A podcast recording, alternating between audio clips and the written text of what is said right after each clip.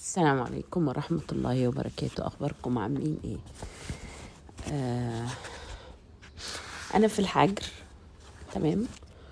وعندي كتاب كده اسمه لو كنت طيرا.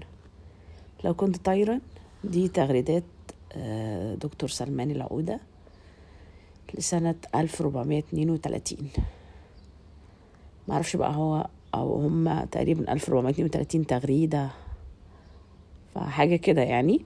المهم أنا مش متأكدة بالظبط يعني. أو ممكن 2011 ممكن. whatever أنا مش مش عارفة بصراحة أنا بحاول أدور في الكتاب. ف...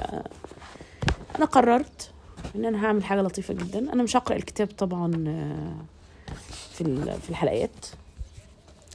لكن أنا هختار كل تغريدة وأعلق عليها باللي اتعلمته في الدنيا. يعني اللي أنا شفته في تجاربي ومن كلام أصحابي أنا بحب أسمع الناس قوي بحب أتكلم معاهم قوي وبالتبعية هما بيقعدوا يحكوا لي كتير جدا فلما بيحكوا لي أنا بتعلم الحمد لله. وأنا مش لوحدي كده كل الناس بتعمل كده فعلا يعني. فخلوني أقول لكم هو كاتب إيه في أول تغريدة؟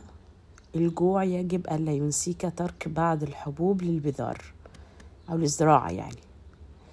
يا جماعة إحنا بننسى يعني لما نبقى شبعانين قوي نحس إن إحنا ما نفسناش للأكل فنرمي باقي الأكل.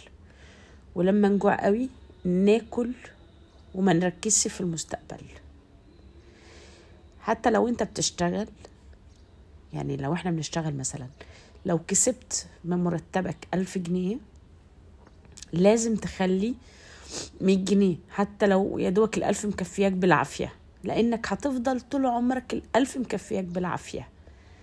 فعافية بعافية بقى. خلي مية وحاول تدور وتشغل مخك وتسأل نفسك كتير ممكن استثمرها في إيه. الناس كلها مستعجلة وعايزة تستثمر بسرعة بس ده مش صحيح. لأن استعجالنا إن إحنا نستثمر بسرعة بيضيع منا كل فرصة ممكن نتعلم فيها وبتضيع منا فلوس.